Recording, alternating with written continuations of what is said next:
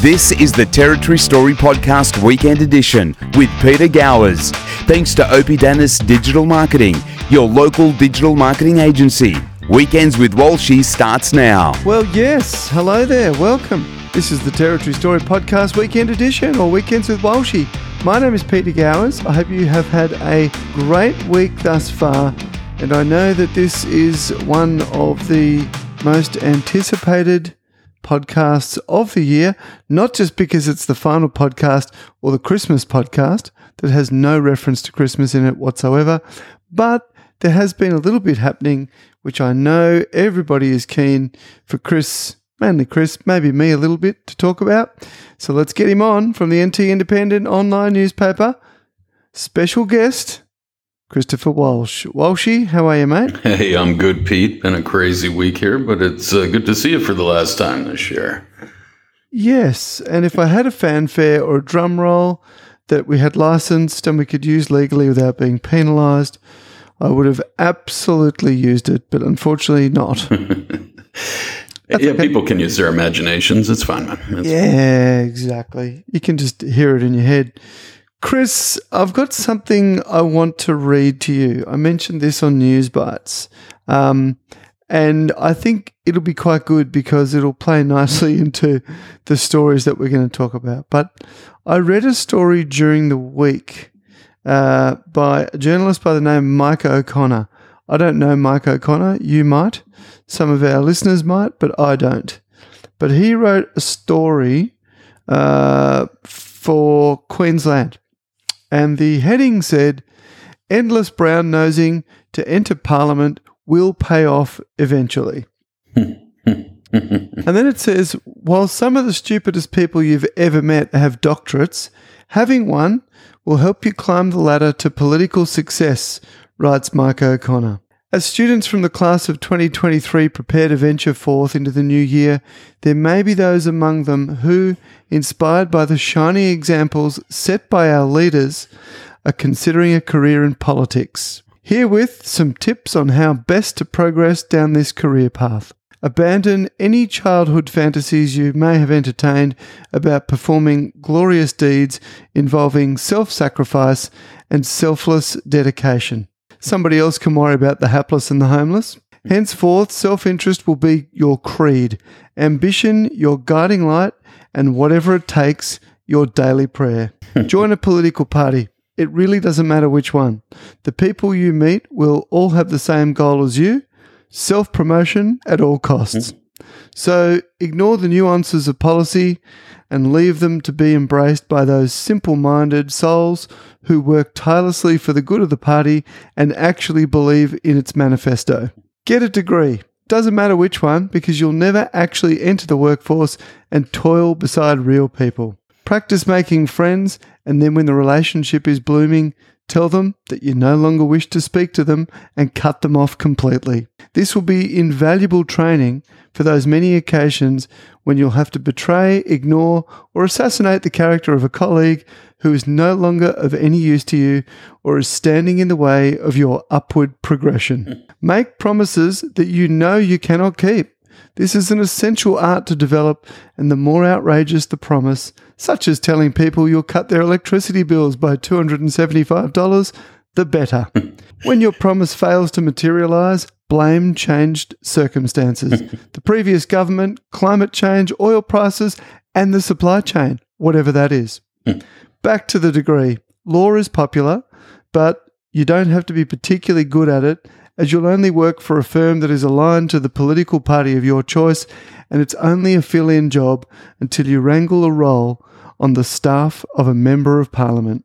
Once you've done this, you have officially joined the queue to ascend the greasy pole to party endorsement in a safe seat and have entered the special bubble in which the political class resides." Mm-hmm. "While it is true that in the early days you might be forced to deal with those grubby little people who come around to the electorate office and think that because your boss is the local member, he or she may actually give a toss about their mundane, tiresome whinges, This is only temporary. It must be endured until you can claw your way a little higher, leaving the real world behind and becoming a policy advisor. This, this will be not particularly demanding, as most politicians have no input on policy and don't care to, making sure that they get elected again next time being a full-time job and one that doesn't allow for anything as wearisome as making the country a better place in which to live. Eventually, your endless crawling, brown-nosing, sycophancy, and willingness to abandon your principles and values at a moment's notice will be recognised, and you will assume your treasured seat in the great parliament of the people. At this point, it will be necessary to get a P H D. It doesn't matter for what. This will allow you to call yourself doctor and hopefully create the impression that you are possessed of a significant intellect. While it may be true that some of the most intensely stupid people you have ever met have doctorates, get one you must. If you're a male, buy shirts with extra long sleeves. These are easier to roll up, creating the totally false impression that you're hardworking. You'll also need to buy a stockman's hat, in which you'll look foolish, and riding boots in a comical attempt to show that you relate to the rural electorate. Practice nodding. As you continue to worm and scheme towards a ministry, you'll be called upon to stand behind your supreme leader in media conferences and nod. Mm. Doesn't matter if they've mixed up their notes and are reading their partner's shopping list, just keep nodding sagely. Good luck and Merry Christmas to all. Mate, I just thought, before anything had happened this week, I was like, I'm reading that to Chris in its entirety before we start next week's episode, because while that wasn't written about the Northern Territory, it absolutely was, without the writer even knowing it. Oh, yeah, yeah, yeah. And, uh, yeah, a lot of people that could apply to here. For some reason, Nicole Manison's face kept popping into my head as you were reading that. But, uh, I, yeah, she at least finished. Yeah. No, well, actually, she never finished her degree. So, but maybe he says something about that. That doesn't matter either.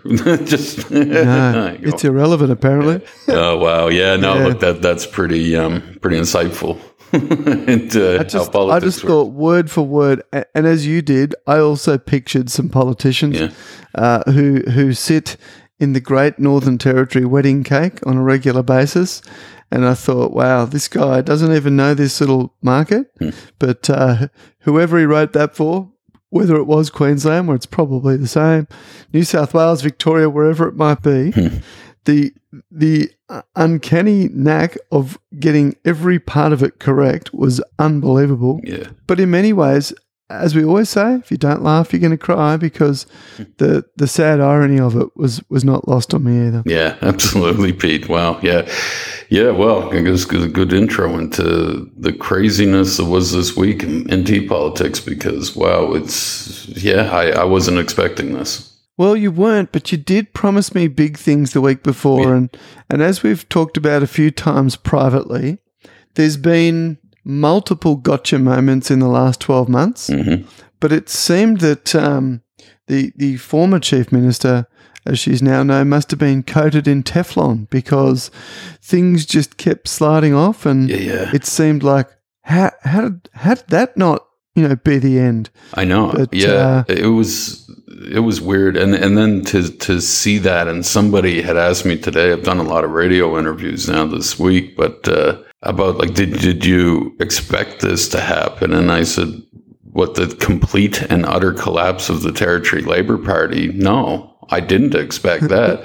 But you know, it was yeah. it just kind of showed what a house of cards the whole thing was. And we, when one card didn't came it? out, it just came collapsing yep. down around itself, and. Uh, Yeah. That that thin veneer that was that was on display, I guess, that, that surrounded this Fyles government. I mean, it completely disintegrated when she resigned, and they all just turned into Lord of the Flies or something, man. Like, it was... Uh, the vultures uh, all came in. Yeah, and, and you just realized, like, oh, my God, who do they got in there? Who, who who's left? Who's going to stand yeah. up and take charge? Who's going to tap her on the shoulder and tell her it's time for her to go, right? Um, but yeah. anyway, yeah, look, man, I, it was yeah, it was quite a week in N T politics. It was, and we'll get to all the fun and frivolity of leaders leaving and new leaders being ascending to the throne, but I thought it'd be appropriate to start this episode, being the final episode of the year, with something that may be some good news. And that is that the government ban on the N T Independent appears to be lifted at this stage. Yeah, look, that's about as far as I'm willing to go on this yet until I see something. Like, I'm not, look, I'm not going to be fooled by anybody here. These people are known to lie. Uh, you know, like, I just, I'm sorry if yeah, my, my levels of trust are, are really down at the moment here, and uh, any elected official here, well, especially with, with Labor these days in the government. But, uh, yeah, look, Eva Lawler, uh, today being sworn in and, um, having a press conference, and the, their media people, I went by the swearing in, and then they invited me to the uh, to the press conference, which I thought was on you, which I thought was a trap, Pete. You thought they were going to make you the dude. God, yeah, the mayor of Clowntown, as you always say. Um, That's it. Yeah, so I was like, yeah, okay. So I had to walk back up from Government House, and they have all this construction on the side of the Parliament House, so you got to walk all the way around, and I had just done that.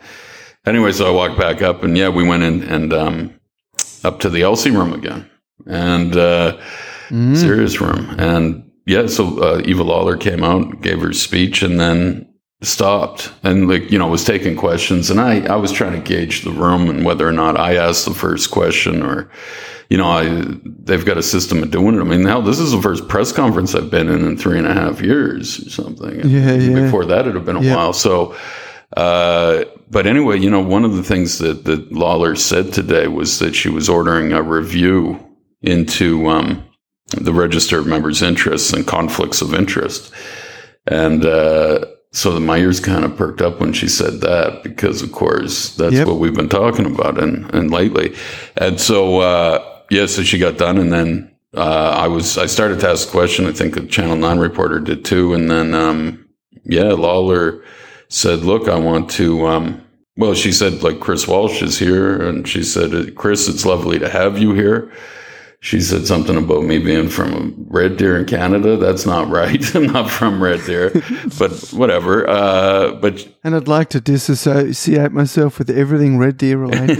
Yeah, it's in Alberta. It's close. I lived in Calgary before we came here, but uh, I'm from Halifax. Anyway, uh, mm. yeah, and then she had said something about being a friend of hers for sure this week or something. I'm a, he's a friend of mine, yeah, for sure, or something. And I and I guess, like, I don't know what that meant. That I guess because I do. Yeah, well, because, you know, yeah, just gave her a hundred grand pay rise. Man. Yeah, well, exactly. And yeah, Fyles has resigned, and so she's become the chief minister. So I guess she thinks I'm her friend. But uh, anyway, I wasn't doing this for Eva Lawler. I can assure people of that. I was doing my job for Territorians, but. Uh, anyway, it was, it was interesting. So I did ask her. So, uh, yeah, so I got to ask the first question. So I did say, well, look, you know, I appreciate that you're doing that review now that you've called for, and I think that's necessary. But what, you know, what do you intend to do outside of that to restore the public's trust following Fyles' undisclosed share scandal and these lingering questions about integrity in government? And I, I think that's a pretty valid question. And, uh, look, she took it. She attempted to answer it. I'm not sure we got much out of that, but, uh, Um, she did say that, um, oh yeah, that, that, uh, that, you know, they'll apply this, they'll, they'll, they'll do this expert review into this, uh, into integrity issues, and they'll apply it straight away. I don't know if the I C A C will be involved in that. Probably. It seems, seems like it would be to me, but, uh, makes sense. Yeah. So we'll, we'll take her at a word at that, I guess, but, um, and we'll see where that goes. But, um, yeah, it was, uh, afterwards. So, you know, I asked another question in there about what deal was made to, to bring this ticket together, this Lawler Chanston yes, ticket. The one that seemed extremely unpopular only twenty-four hours earlier. Yeah, yeah, yeah. So that one, and then she was saying, no, look, it's no deal. And Chanston's shaking his head behind her. And she said, and the union said it was, there's no deal. They just came to me and wanted, all my colleagues came to me and wanted me to run. And anyway, we'll get into that. So, uh, but after the press mm. conference, she she she comes straight up to me directly after the press conference, and she shakes my hand, and uh, and Chanston's behind her, and she said, um, you know, Chris, I uh, I just want you to know that you're you're welcome to attend any of my ministers' press conferences, and I guess, you know, And then she kind of smiled and laughed and said, yeah, I guess, you know, sorry, you'll be having to work harder now coming to these press conferences. Or you'll have to work harder now, she said. And I, yeah, yeah, yeah. So I was shaking her hand and I said, yeah, well, you too. You know? um, and uh, and then, yeah, yeah. And then Chansey shook my hand. And so I said, look, yeah, thanks, guys. I, I do appreciate that. As I said that in the press conference when she said what she said then. Um, Yeah, so I just hope you said.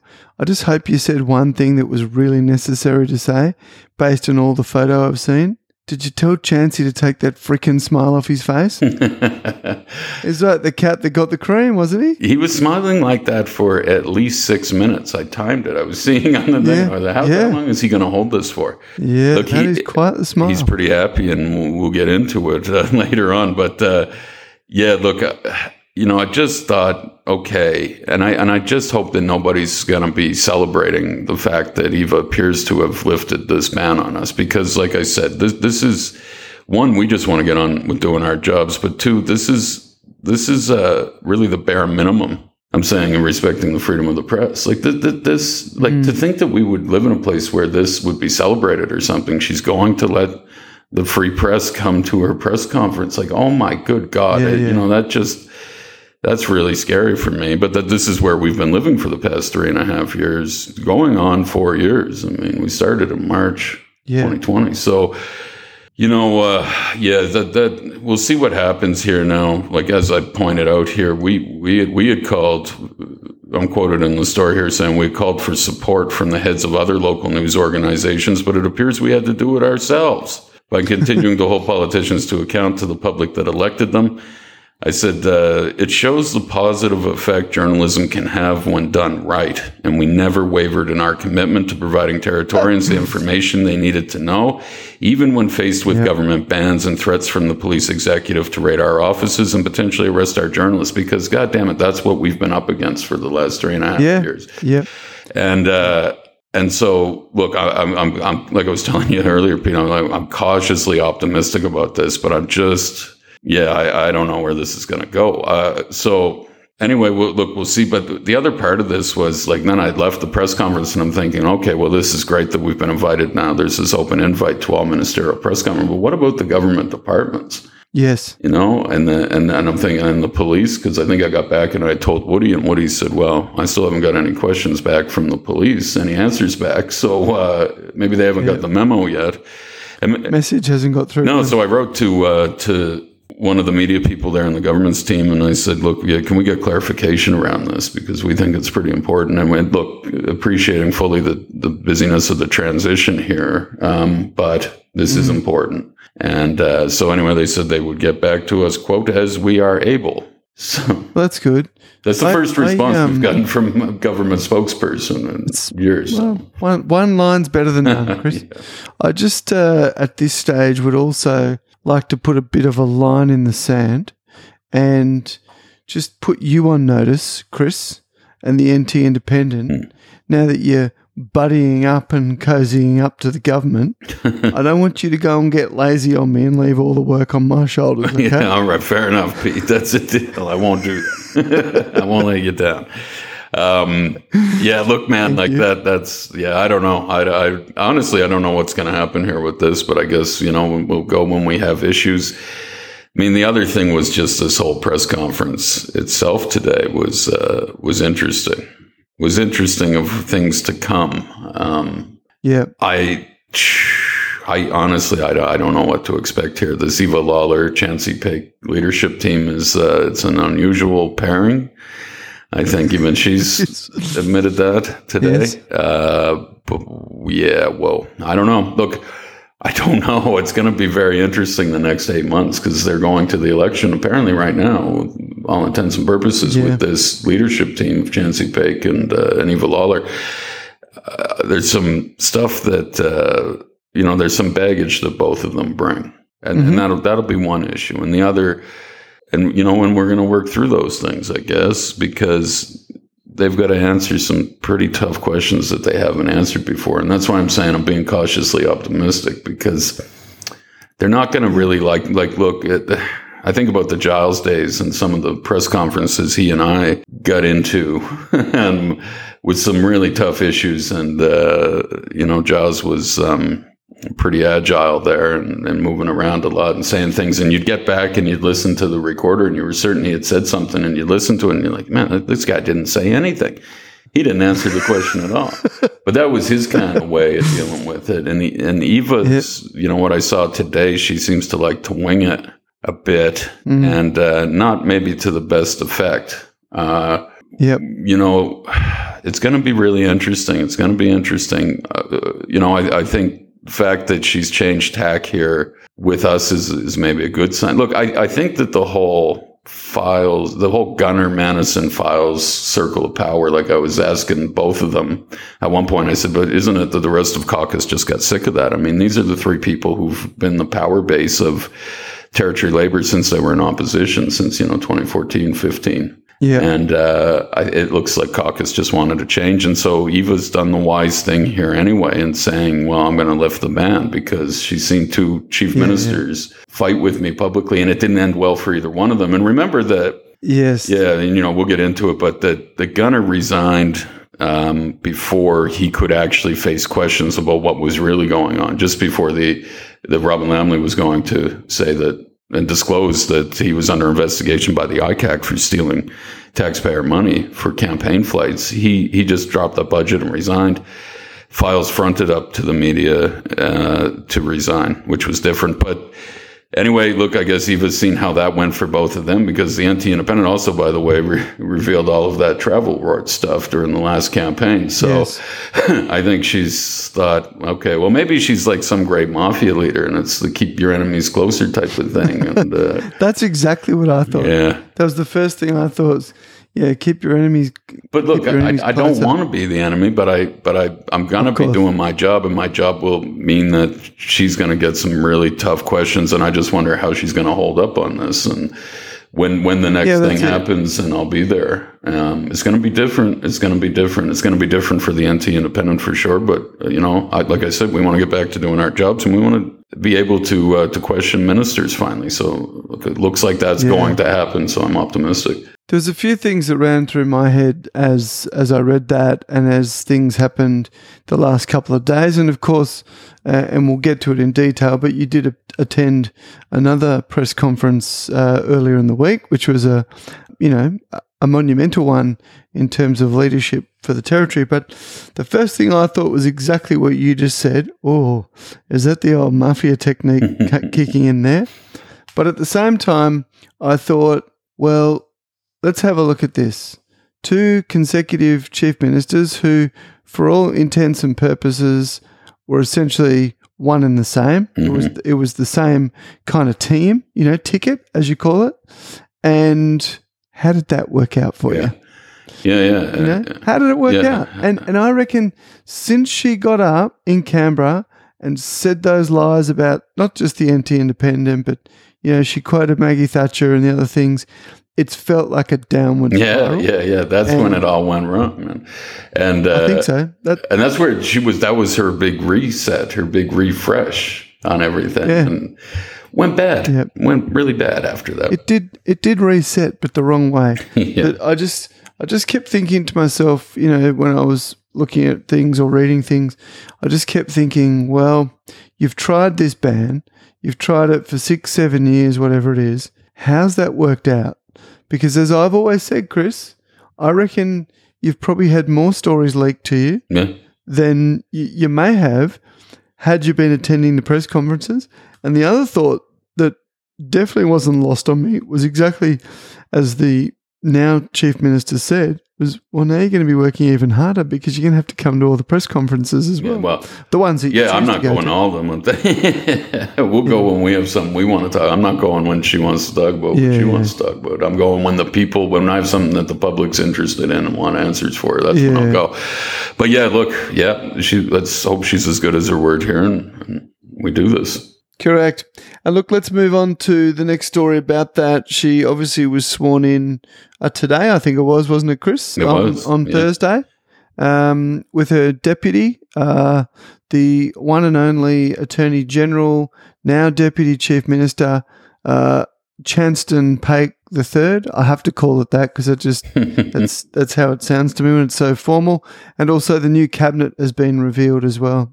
Yeah, that's right, Pete. I, I was being asked about that on A B C Radio this morning, and I was saying, they said, well, what do you think's going to happen with this new cabinet? And I thought, honestly, not very much. I, I can't see her making any big changes now. You don't really want to do that. They just did this two months ago, right? Like the... This is starting to, to be the C L P here, uh, that, um, yeah, that, you know, it'll be the second reshuffle in as many months for Territory Labor. And of course, all of it just eight months out from August general election. So you think that uh, she's not going to want to mix things up too much. And she didn't. I think the biggest thing to note here is that uh, uh, Speaker Mark Monaghan, who turfed her out of Parliament last he month. He cuffed it in the guts. It, well, he's been brought in as as a minister. Always bring your enemies closer. I yeah. love it. So, uh, yeah, he's education minister now. Everyone else, I think, uh, although it wasn't in the release, but I think uh, D Ran Young will take over as speaker. Now, a lot of this goes wow. to um, to the kind of deals that happened in, in the back room to get Lawler over the line here. And uh, we see some of the yeah. people, it's clear where Monaghan's support lie. Um And so, yeah, so look, she came in, uh, she gave a speech. It was one of these kind of uh, Territorians don't really know who you are, explain who you are. So there was a lot of background, a lot of stuff about her life. She said she was a straight shooter. Um, and she said that she had no ambition to become chief minister even last week. But that after uh, Fyles resigned on Monday, on Tuesday, sorry, that... Uh, that her colleagues had come to her and asked her to stand and um, and to run here. Now, this is this is interesting because of what was going on behind the scenes here and uh, and all the fighting. Now, it was Nicole Manison. We'll get into this a bit later. But Nicole Manison, remember, she did something Yep. politically stupid in that she put out this statement saying that she was going to be the next chief minister. She was running for it. She counted on her colleagues' support. She was the most qualified. She was the heir apparent, essentially, is how it came across. Right. And then, remember, she also had uh, aligned herself closely with Fyles, saying that uh, Fyles had put Territorians mm. first, even though she's resigning in disgrace. Like, I'm not even sure that the A B C... editor editor down there understood that. She's resigning in disgrace. Yeah, and could I just cut in there for a second, because that was a number of odd things that popped up yeah. during that time when Natasha decided to uh, hit the road. Um, I thought it's really important that people understand if there's anyone out there who actually genuinely thinks that she put Territorians first, by falling on her sword, let's be really clear. She put herself first until there was no choice but to put Territorians first, and only putting them first by resigning. There was there was at no point across any decisions made that I'm I'm aware of, and Chris, I'm more than happy to be told I'm wrong, mm. but I don't think there was a single time when she didn't put herself first. No, the, and, so the, and that comment was the dumbest thing she could have ever said. Yeah, Manison about it. Well, and that's it. I mean, we'll get into that. I mean, what's Fyles' legacy at the end of the day? There's nothing. There is none. No. no. And so, but look, but the other part of... Not in politics. No, nah, that whole other part of it was uh, upsetting to, as one of our party sources had said, really angered the other caucus members with its arrogance, so to think that she was entitled. Yeah. you know, but, you know, Gunner had tried to get her in as the leader, and... It looked like Fyles was doing this, or the right faction had come in and they wanted her. And uh, anyway, we'll see what happens to her career. Uh, I think it's done pretty much. She's now on the backbench. And this was part yeah. of the big announcement today with Cabinet, as I was saying, that uh, that was one of them that we kind of heard, had heard anyway after she, after Manison didn't have the support, once again, from her caucus colleagues to be leader. She then put out a statement, Pete, this other statement she put out saying, oh, well, you know, I've uh, I really want to spend more time. I got to put family first. And that, I've been thinking about that while I've been on holidays with them. It's like, oh, my God, lady, you just said yesterday you wanted to be the chief minister. And now you're saying, oh, well, I thought about it as mm-hmm. family first. But she thought she had these same thoughts at the same time while she was on holiday yeah. that, oh, I should be chief yeah. minister. And then when that didn't work out, oh, my other thought was I should put family first. Now, like, uh, So she, self-serving. Go back to your that, opening remarks. Jeez. The comment that came across as arrogant to her um, teammates, we'll call them, she she may have been better saying, you know, I have mixed emotions about my future, but I will put my hand up for Chief Minister. Failing that, I'll go back to being a, a backbencher and a full-time mother. Yeah, yeah, well... And I don't know politically. Anyway, we'll, we'll, we'll get back to that. But uh, the other cabinet team here, so we know Mona, Mar- Monaghan's in, Mark Monaghan. Uh, Selena Uibo is the kind of other big winner here. She'll pick up the health minister and other portfolios. Uh, uh, Joel Bowden, of course, one of um, one of Lawler's leadership contenders, will remain infrastructure minister. Uh, as well as business minister and minister for tourism and hospitality. So no no real changes there. I think he might have picked up a, a minor portfolio. Brent Potter, Sparky there, will remain as police minister. He also picks up alcohol policy from Fyles and uh, and major events. Manison, of course, and Fyles lost all of their portfolios and will sit in the back bench. I think one of the reporters was asking Lawler about that. Well, you got a lot of experience in your back bench. And she's like, yeah, yeah, well, you know, that's, we've got a lot of experience everywhere, some new people, some old people.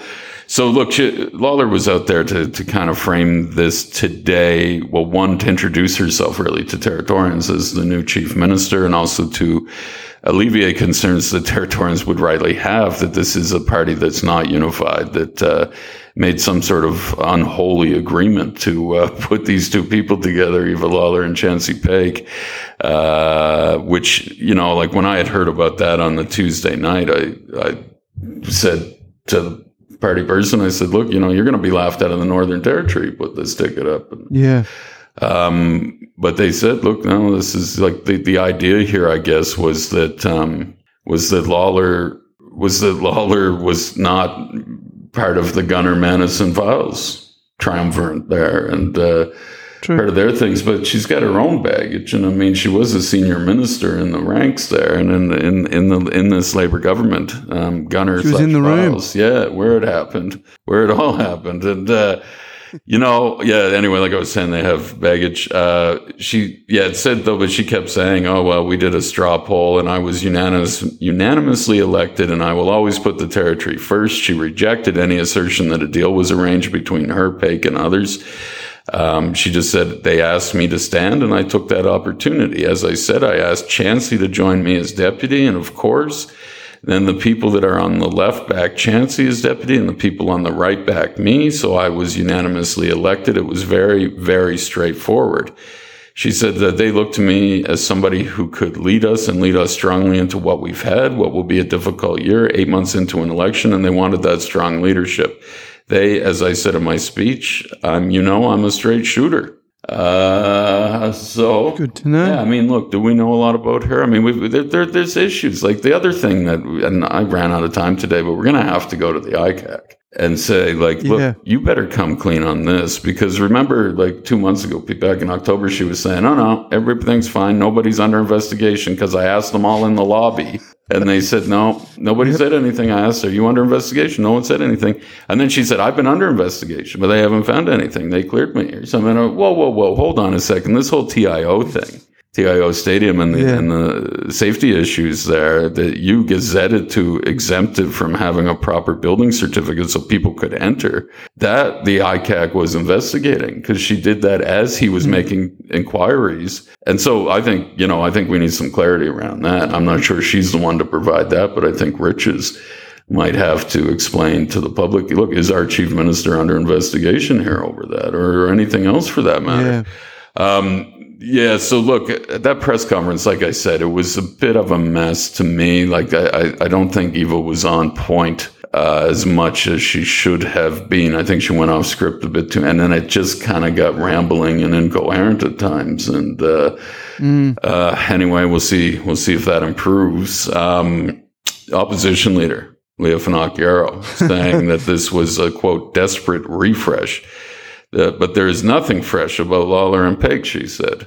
Uh, how far is Labor willing to go to mislead Territorians into thinking these captains of an economy going backwards, the cost of living increases and skyrocketing crime are going to go to turn this ship around?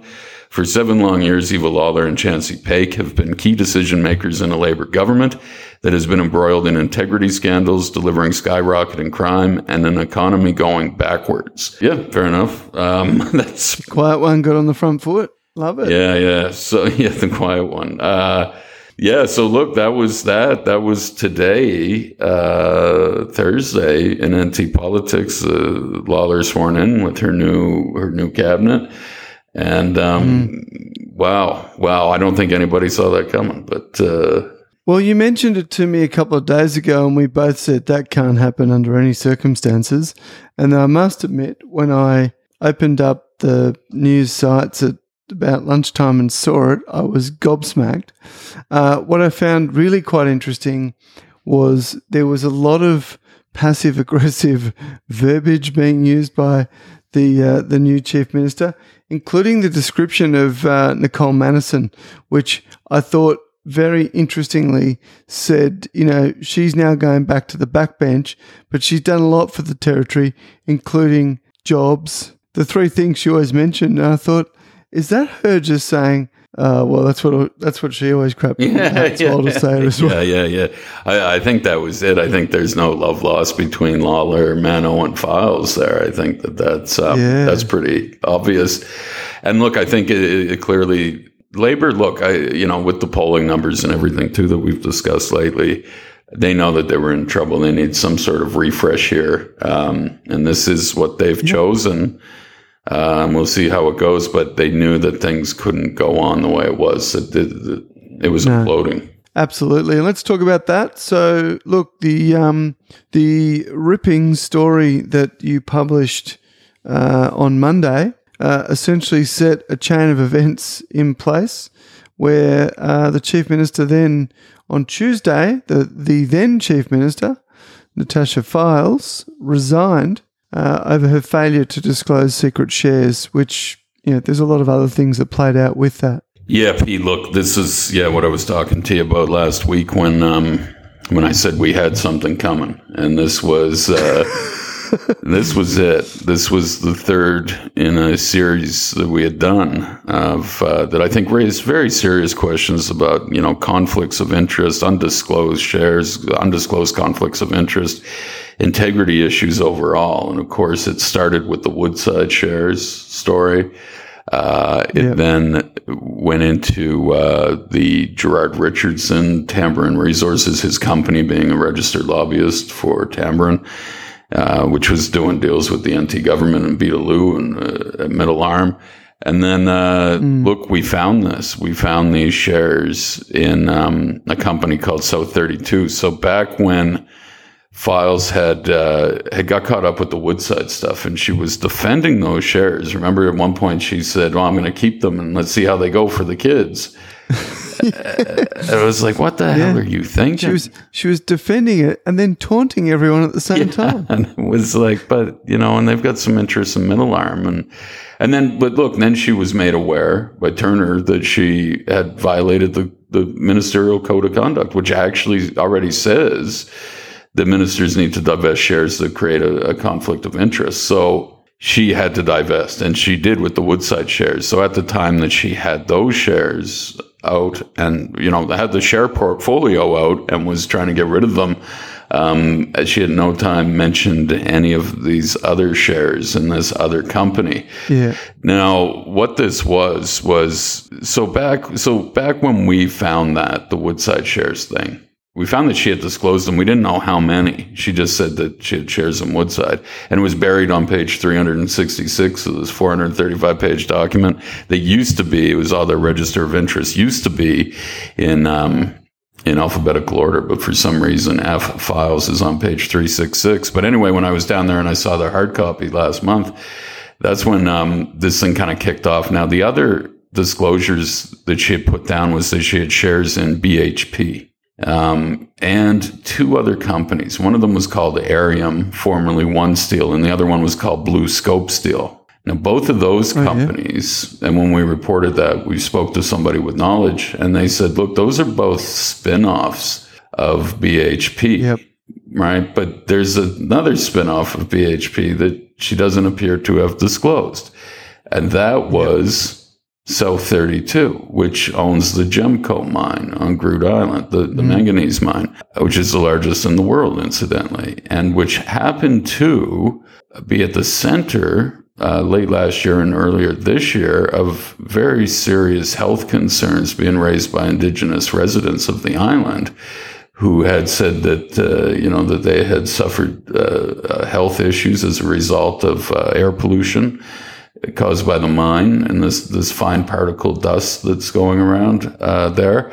Uh, and so, you know, and a potential heavy metal poisoning even. And it was, you know, it was serious to the point that, and good on Jane Jane Barden at the A B C, because she followed this. I'm not sure anybody else would have, and I don't think we would have known about this and the connection here to what happened. But in Jane had done a story, I think, late last December, and then followed it up in February, and still appeared didn't get any type of real response from the government of these Indigenous people saying, we want an investigation, we want a public investigation to what's going on with this mine, you know, how it's been allowed to uh, exceed its emissions limits in the area, and it's making us sick. So Jane Barden kept pushing that, and in March finally had Fyles at a press conference and said, you know, are you going to investigate this? You're the health minister.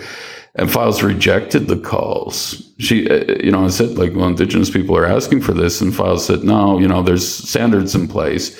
And then they said, well, what about the fact that the company has, has admitted that it, it breaches yeah. its emissions limits?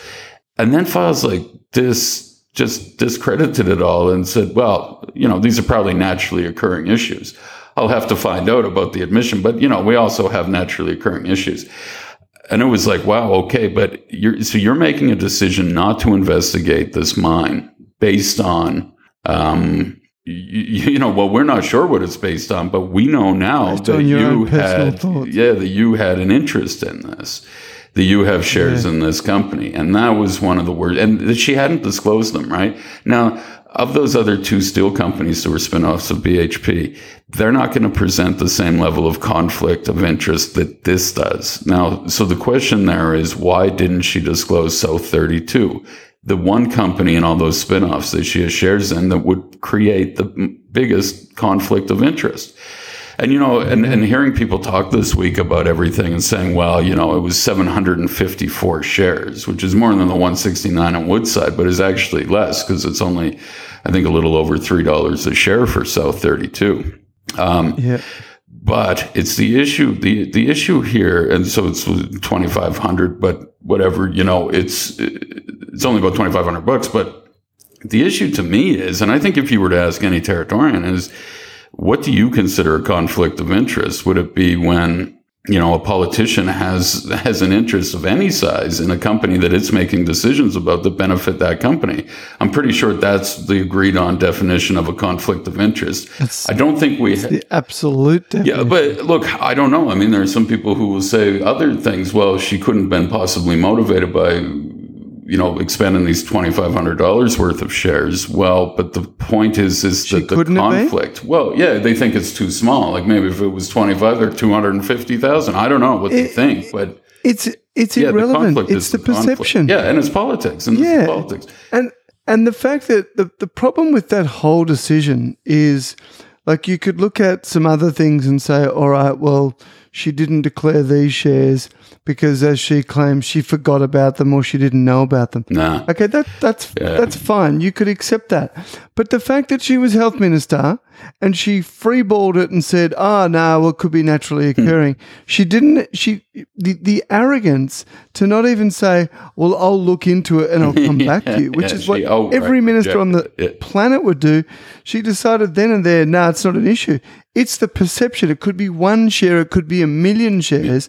The fact is that she held shares in the company and she made a decision off her own bat without getting advice, or if she did get advice, she didn't tell anyone about no, she, the fact she that didn't. She got it. And and that decision directly affected the company in a positive way that she had yeah, shares in. She's a shareholder. That's the definition of a conflict of interest, irrespective yeah. of how many shares she had. Yeah, absolutely. And I, and I think every Territorian would agree with that. And so that became the issue, right? And and so that was one part, and that it appeared that she was putting her own share portfolio ahead of the health and safety of Indigenous Territorians, which is just reprehensible. And that's an issue that, you know, you don't come back from in an election and you're trying to uh, to win seats out bush and remote communities and you're doing that stuff. Like, they, they knew yeah. that was politically damaged. The other issue was that, uh, yeah, she had flat out refused to declare them. And that this took many weeks, Pete, of trying to get access to the share register for the company. And we ultimately finally did. It took a long time. And we saw them. And I was telling you, I said, like, I, I honestly didn't think she would have had them. At the yeah. end of the day, I thought she must have divested them.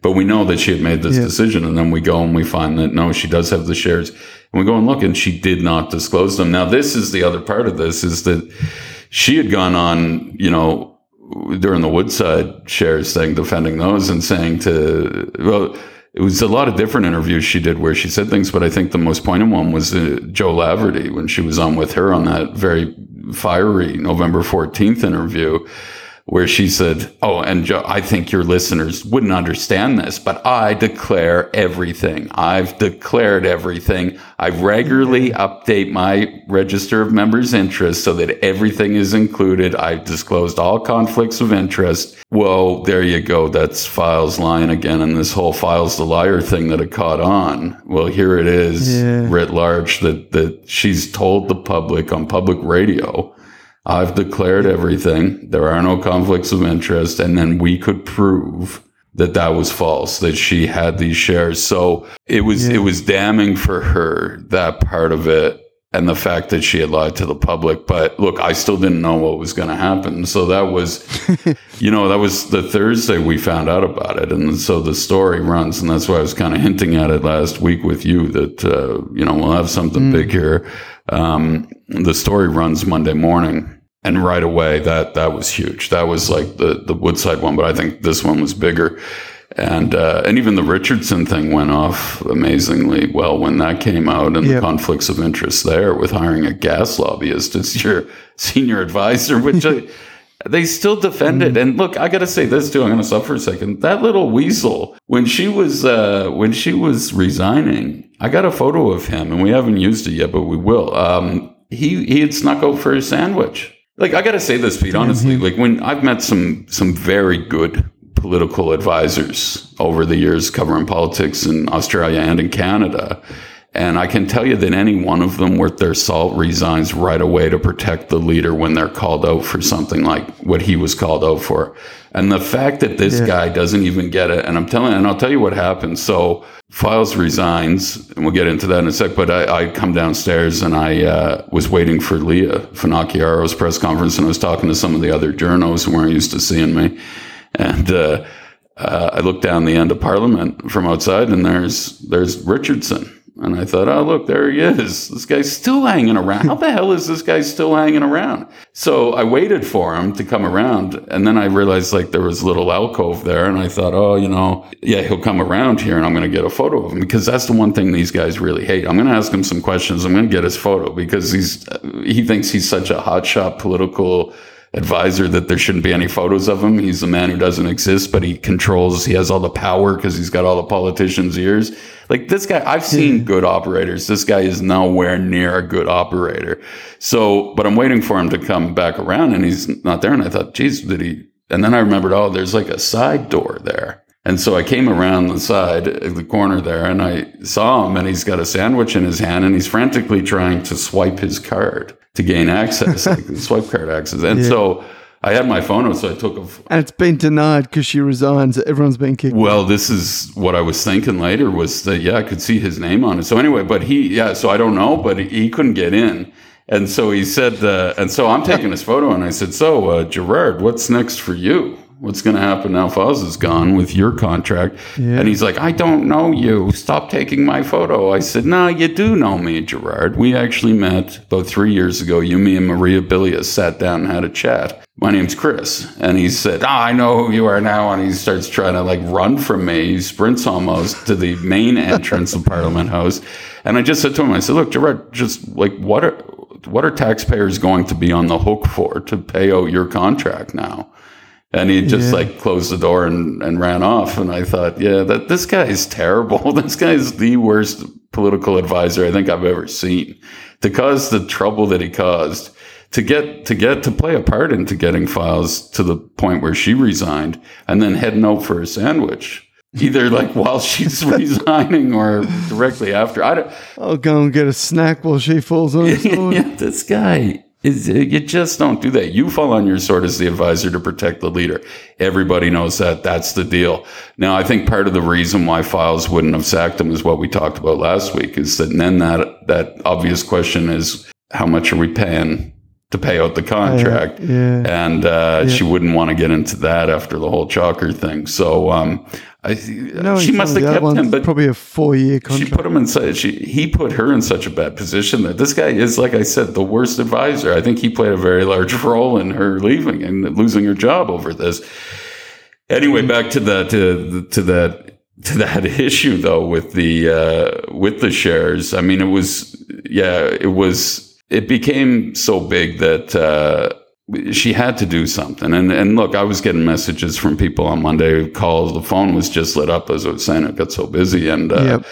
the C L P had come out. They did a press conference. This was the first time Lia said she's got to resign over this. This is, you know, her job's untenable after this. She's making decisions yep. uh, based on a company that she's a shareholder in, or decisions that affect the company that she's a shareholder in. So, yeah, that was that was actually strong that day. I was surprised by that. I was in that press conference. It was a teleconference, and I had asked her that. I said, well, yeah, should she resign, Lia, or do you think she should just continue to be investigated by the I C A C, maybe? You know, um, and she said, no, look, it's untenable. She's got to resign. So Fyles, meanwhile, is at a funeral, we're told, and that uh, she won't be making comment on the Monday. She was in Sydney, uh, and she'll be back Tuesday. And yeah, so, you know, Tuesday morning, Hab comes around, and um, this is it. We're we're we're hearing she's she's going to resign. She's going to touch down in Darwin. She's going to hold a press conference at Parliament House shortly after, and she's going to resign. And uh, sure enough, that's what she did. And she came in, and she well, one, I was there, and you were there. And I was there. You were there, Chris. Yeah, and I was there because I'd heard about this, so I went. I just went down, and I thought, okay, well, I'll try and get in. And, um, yeah, like I said, I don't know if security were just having fun and thinking, oh, well, she's not going to be chief minister five minutes from now. Let's just let him up. But I said, you know, does someone have to come down and get me? And they said, ah, just go up there. You know where it is. They said, we'll, we'll buzz you in the door that's locked. Yeah. I said, yeah, okay. So I, so I walk in, and I walk down the hall to the L C room, and I just want to keep, you know, quiet. And it's, this isn't about me. Um, but I did want to see this, and if, if I could ask a question or two, I wanted to do that. But uh, so I, I walk in the door, and I just kind of stand at the back, and then somebody sees me. A couple of the journalists sees me, and it gets very loud and raucous in there. And everyone said, "Hey, Chris! Hey, hey, hey! Did they lift the ban?" I said, "Geez, I don't know, guys. I just walked in. Let's see what happens."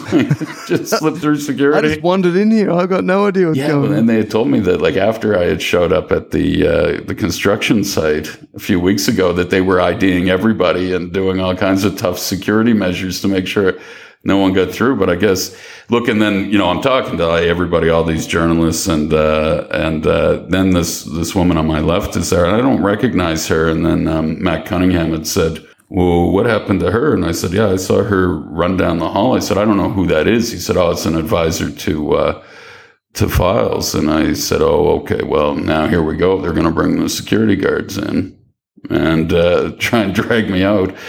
Uh, I didn't know. I didn't know what was going to happen. But uh, no, she came back, and she said, no, look, uh, they're coming down the hall now. So the press conference went ahead. Fyles looked at me when she came in. She hadn't done that at the construction site. I think it was a bit of, you know, I'm not going to remove you. Like, fair enough. You, you got me on this. Like, this is something that I should have mm, done. And that tip of the hat. And that was, um, yeah, that was kind of what she stuck to here. So she said the failure to disclose was an error on my behalf. I don't have any excuse. It was not deliberate. It was not intentional, but it's unacceptable.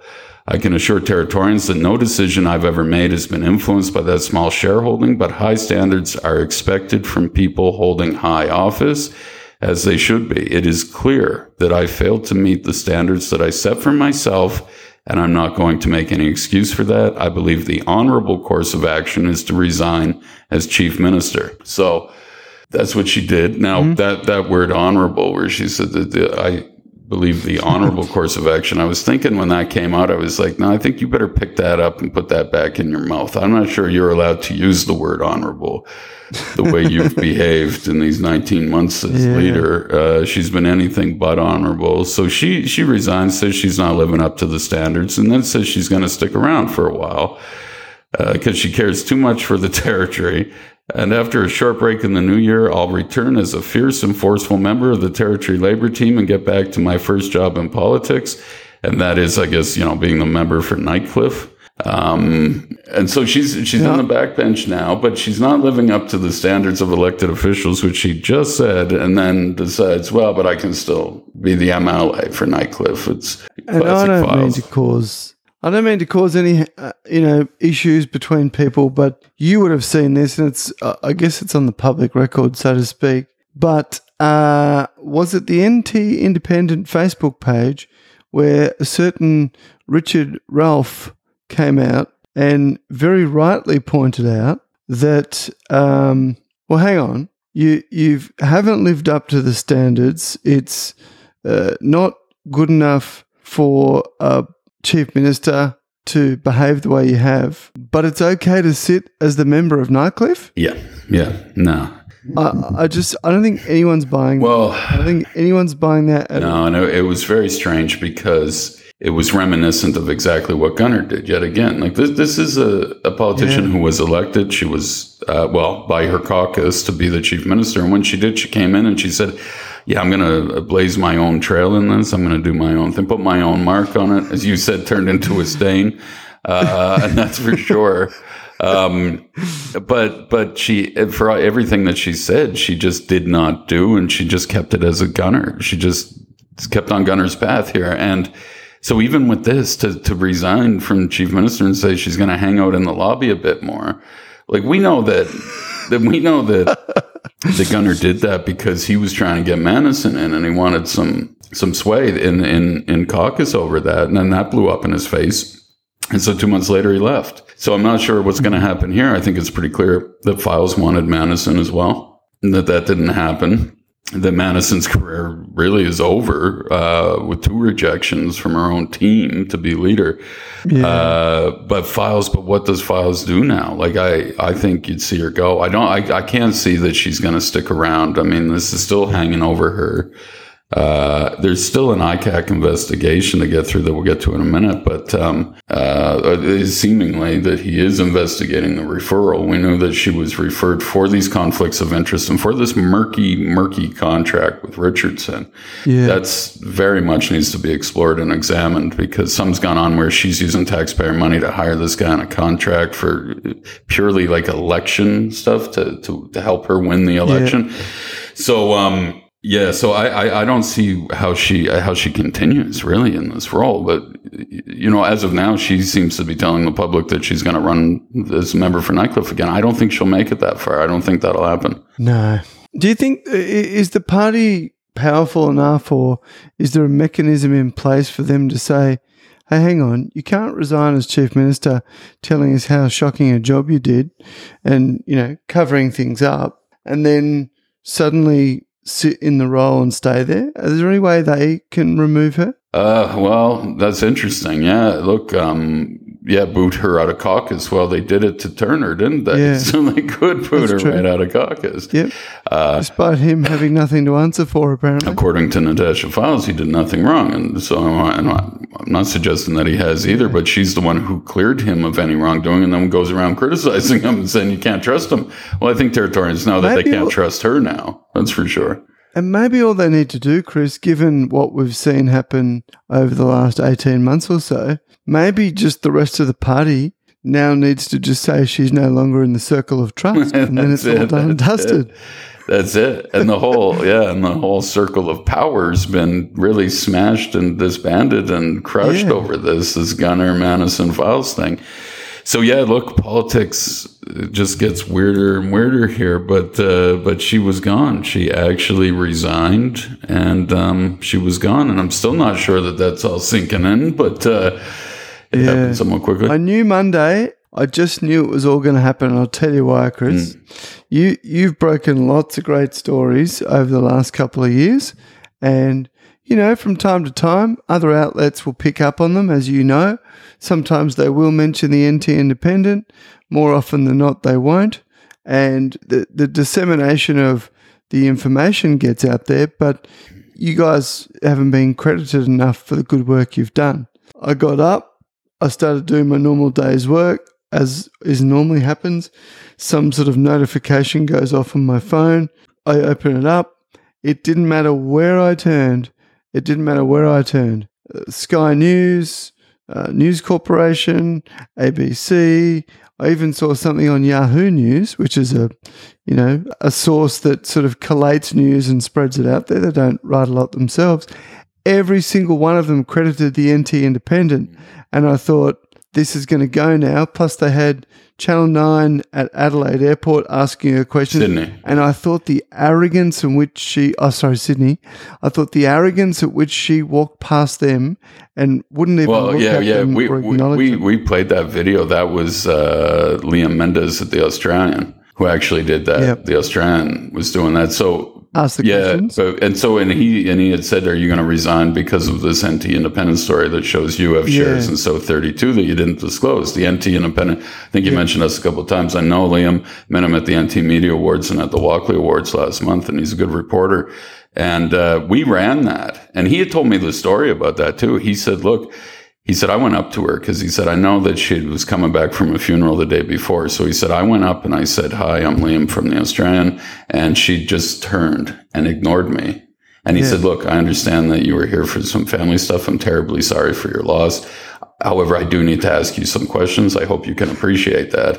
And uh, apparently yeah. she didn't. This Qantas employee, he grabbed, grabbed her, Qantas employee, and started taking her somewhere secret. And so he thought, well, I better start asking questions now. So he, he pulled out his phone and started yeah. asking questions. He was trying to be as respectful as he could and, and just say to her, look, why don't you just answer some questions and then I'll go. But yeah, the questions she, were fine. She, she didn't even treat him like a human being. like, like she had nah, form she for doing not. it. Yeah. And I just thought the arrogance of that person to behave like that as a, as a voted official, right? We're not talking about, mm-hmm. uh, you know, a rock star who's got themselves caught up in a scandal. You were voted for by the people. Yeah. So you better damn well answer questions when it comes down to this sort of controversy. Yeah, yeah. And I just thought, I thought they're in trouble. I also thought that this was the, um, uh, the skeptical side of me.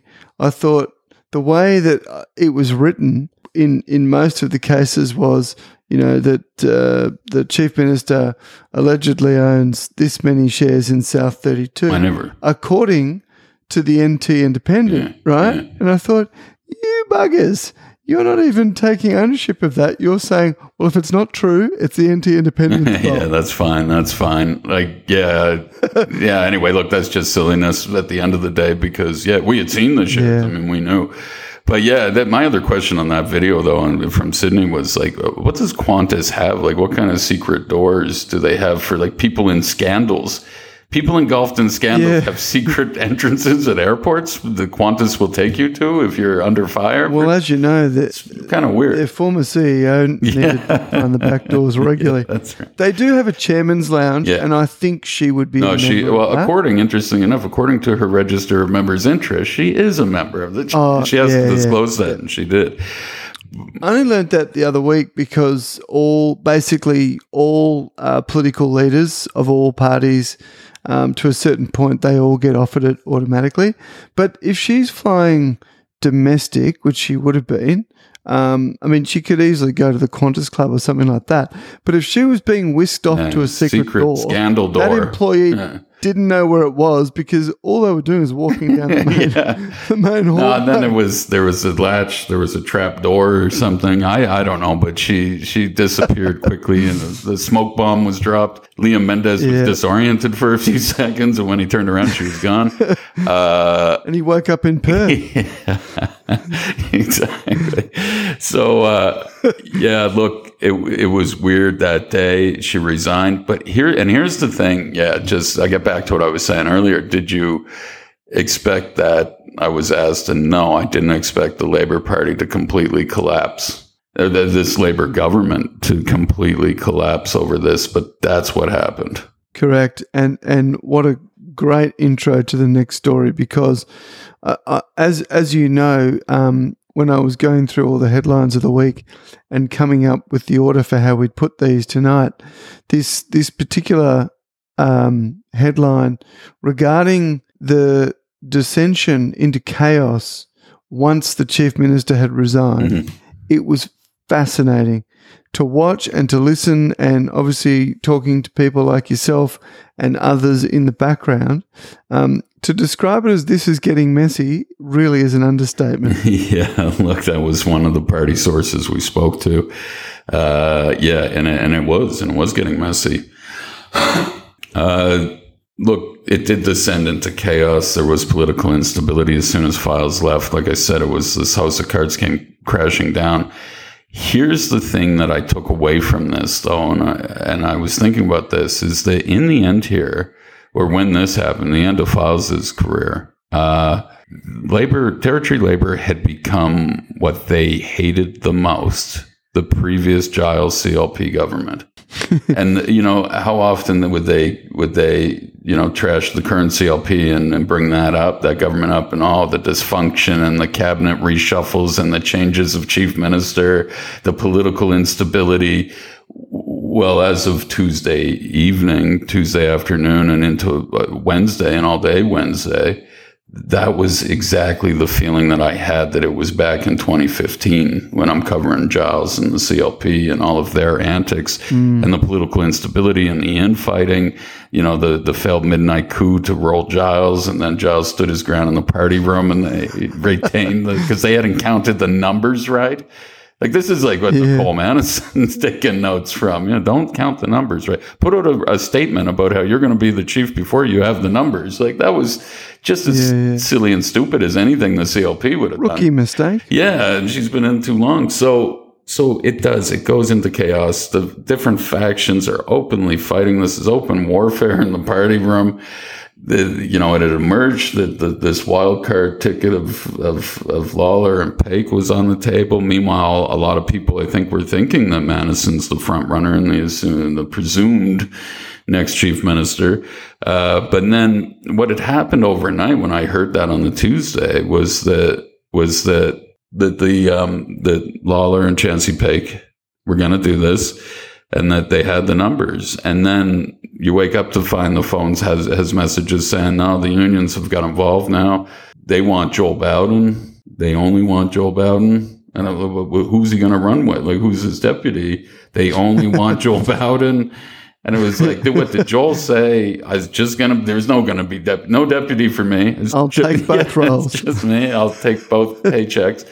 Uh, I don't know. I don't know. And then they were, look, and I talked to some sources who were in the unions who were saying, look, uh, we think Joel's the clean skin to lead the party now. He hasn't been involved yeah. in as much. It does make yeah, sense. Yeah, he doesn't have the baggage that, that Lawler and, and Chansey do. That's for sure. Mm. Um, they're all complicit, Pete, in what each and every one of them have done, though. Well, they've all been in the room. Yeah, and, and look, is, we, we talked about this that. This is why Joel seemed the natural pick. For me, not that what I think counts, but I just thought he's the one guy. Yes, he's had a cabinet role, but only for such a short time, or ministry, but just for a very short time. But all the others, there's got to be a question mark about what they did and didn't know. There has to be. Yeah, uh, and about all kinds of things, right? And um, and look, yeah. I still bring up that investigation into the twenty twenty campaign, and uh, the nobody. We went to every single M L A and said, well, who's going to say anything about this? And nobody said anything. And that's what I'm telling you. When yeah. you're covering up crimes for each other, we, we got a really serious problem. And it's no longer a political party or a government. It's a criminal syndicate when you're covering up for each other. So, look, yeah, I, I think that the their choices were slim here of, of exactly who they had who could do this. I think, remember, Eva wasn't happy last time. Joel had, had tried to put it forward, saying that he didn't have enough experience. You know, it was reported, and uh, it seems to be something like that happen again this time, that she's maybe made some sort of deal with Chanston Paik. Although, again, like I said, I asked her at the press conference today, will give us the details of this deal, and she denied and rejected the assertion that there was a deal at all, mm, saying that no deal for you. That, yeah, that everybody had just come up to her and wanted her to do it. But we know that Manison wanted, because she, for some reason, was the only one who put out a public statement again. I know that all the C L P members went up to her and said they wanted her to be the chief. Well, look, well, well you, you bring that up, right? So uh, this is what we talked about a few weeks ago, that they're not going to move on her because they don't want the job. And the C L P wasn't doing anything because yeah. they thought she'd be pretty easy to beat at the next election.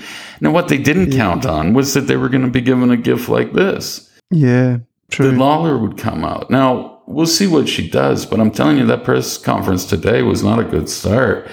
And, um, yeah, anyway, but, but yeah, all of this factional infighting is going on. It looked like it wasn't going to be resolved until Thursday.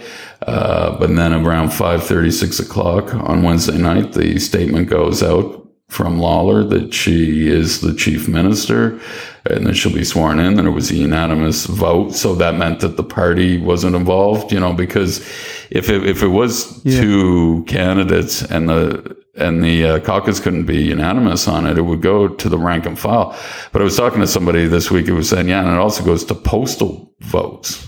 Oh, so really? You're looking at a long time to get this sorted. Yeah, yeah. So really, I mean, it's almost, if ever. Yeah, so they had to get it done internally. So they did. And uh, I guess we won't know exactly how that went down, though. I'm sure we'll hear some stories from yeah. people inside. But, uh, yeah, that was it. That was the wheeling and dealing. It happened. Now, w- one of my sources was saying that, look, this is, this all came about to, like, how, how, uh, Eva and Chansey are involved here is that it's, Chansey got all the indigenous members of caucus on side. And so counting him, there's five. So the idea was expect, okay. expect a, uh, you know, higher portfolios, bigger promotions for these people, which goes to the fact of D Ran Young becoming speaker. Uh, D Ran now could get confrontational on the uh, on the uh, floor of Parliament House now with question yeah, time yeah. with D Ran's. You know, he doesn't mind offering up a fisticuffs or yeah, two if people don't hey, threaten, comply. Threatened Burgoyne when he was a staffer. You watch what you're saying, punk. Something like that. But he has like an effeminate. Hey, you watch what you're saying, punk.